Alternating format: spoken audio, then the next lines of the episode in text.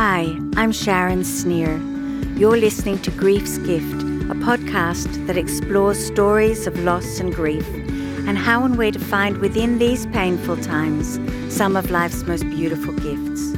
We all have the freedom to make choices out of the losses we experience.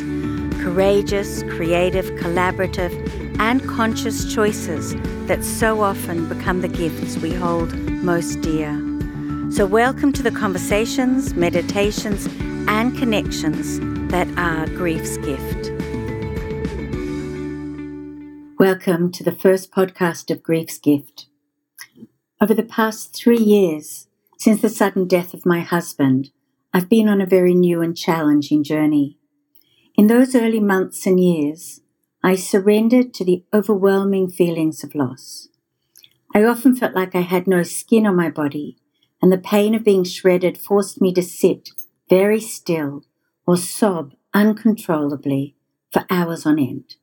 Sometimes grief came as a flood, and sometimes I just floated away on some invisible grey cloud. I took risks during that time, and the impact of those risks changed me forever.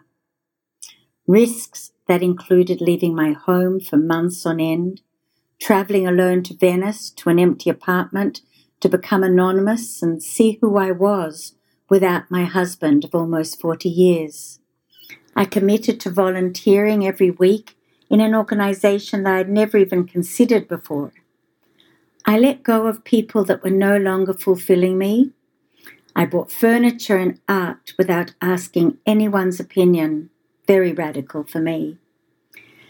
And yet the ache and the heaviness of grief was my constant companion. On the second anniversary of his passing, I woke up at 5 a.m. exhausted. I felt as if I was wearing two lead aprons. You know, the ones placed over us when we have a tooth x ray at the dentist. I could barely walk. I knew what I wanted and needed to do. It was time. I drove to my favourite beach in Sydney and I walked to the edge of the peninsula. There I had a talk with my husband, and I told him I couldn't carry the weight of such constant sorrow any longer. And I thanked him for almost 40 years of love and joy and adventure, for our five amazingly wonderful children, for the holidays we took and the 1,982 Friday nights we shared. I thanked him for loving me and protecting me and putting up with me, and then I told him it was time for me to release myself from the weight of grief that made it hard to breathe. I felt my grief in some ways was spiritually holding my husband from flying free, and I wanted him to do that. So I imagined these two lead aprons sliding off me and being carried away by some supernatural huge bird and being transformed into pure white light and exploding and covering the ocean in a million glistening white stars. I release you, I release you, I release you. Tears fell freely, but not the tears of grief. They were tears of relief. The sea breeze picked up the wetness on my face and cooled me, and I breathed. As a huge weight left me, the seeds of joy in my heart began to shimmer. I don't know how long I stood there, but I do know that when I turned around to walk back to my car, I felt a lightness of being that I hadn't felt in a very long time. And I realized it is possible to expand and grow so that both grief and joy have a place within us, but one doesn't necessarily overwhelm the other. In 1963, when I was 10, I first consciously experienced grief. My grandmother, who I adored, died one Friday night while lighting the Sabbath candles, or so I was told. My mother remained in bed that weekend with swollen red eyes and was incapable of doing anything else. I remember wanting to sit with my mother and talk to her about what had happened, but I realized she was too grief stricken to comfort me. My grandmother was always on my side. It was not always easy, my relationship between Mum and I, and my grandmother would calm her down and remind her that I was only a child, and my mother listened. Up to that time, I had found a strange ally in a being that I called the Golden Woman. I would sit under the hibiscus tree in our garden, especially after getting into trouble. And this angel would be there and we would talk, or more accurately, she'd talk on two subjects only.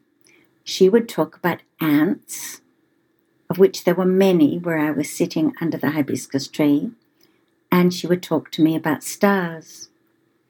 The Golden Lady came to me many, many times before my grandmother died. But after my grandmother died, she came to me only one more time. She told me that now was the time for me to connect with my grandmother. And how I would do that would be to look into the night sky and see the brightest star. That would be my grandmother. Maybe she was preparing me to connect to spirit, but her teachings have never left me. However, that same year in November, I was in our kitchen where the radio was on as usual, and I heard the news that the President of the United States of America had been shot and killed. I ran to tell my mother, who was so horrified that at first she didn't even believe me. Much of the world was in shock and sorrow at that time, and I felt that. I began to wonder what is life about? Why are we here? What's our purpose?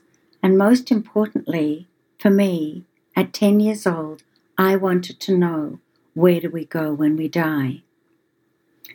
This existential question has continued to be asked by people throughout the ages.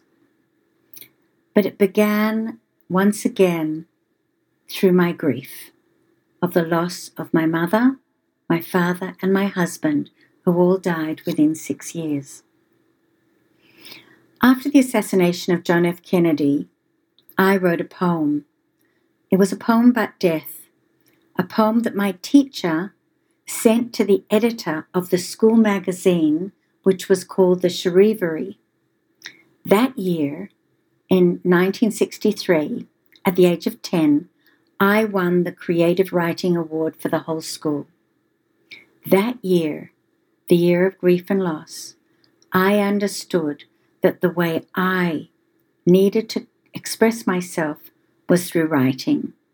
And for the past 58 years, I've never looked back. So here is the poem I wrote when I was 10 years old. And what happens in that poem has given me insight into who I was then, and indeed who I am now.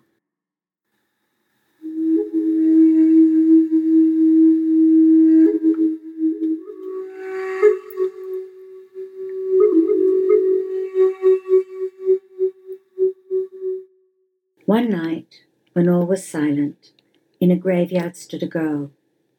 Her clothes were rags, her legs were thin, her head was bent, and in her hands she held some flowers. A tiny teardrop fell from her eye, and turning round, she walked slowly towards the gate with a lonely sigh. And then I saw from the stone she had left something printed on which said, here lies my Father with love, who died in helping the Lord above. At that moment, I felt the same way as that girl did sad and lonely. And then I thought of the years ahead when she'd remember her father dead, how happy he is now. He wouldn't like the way I act, so I'll cheer up and remember the happy things, the good things, the kind things about my dad.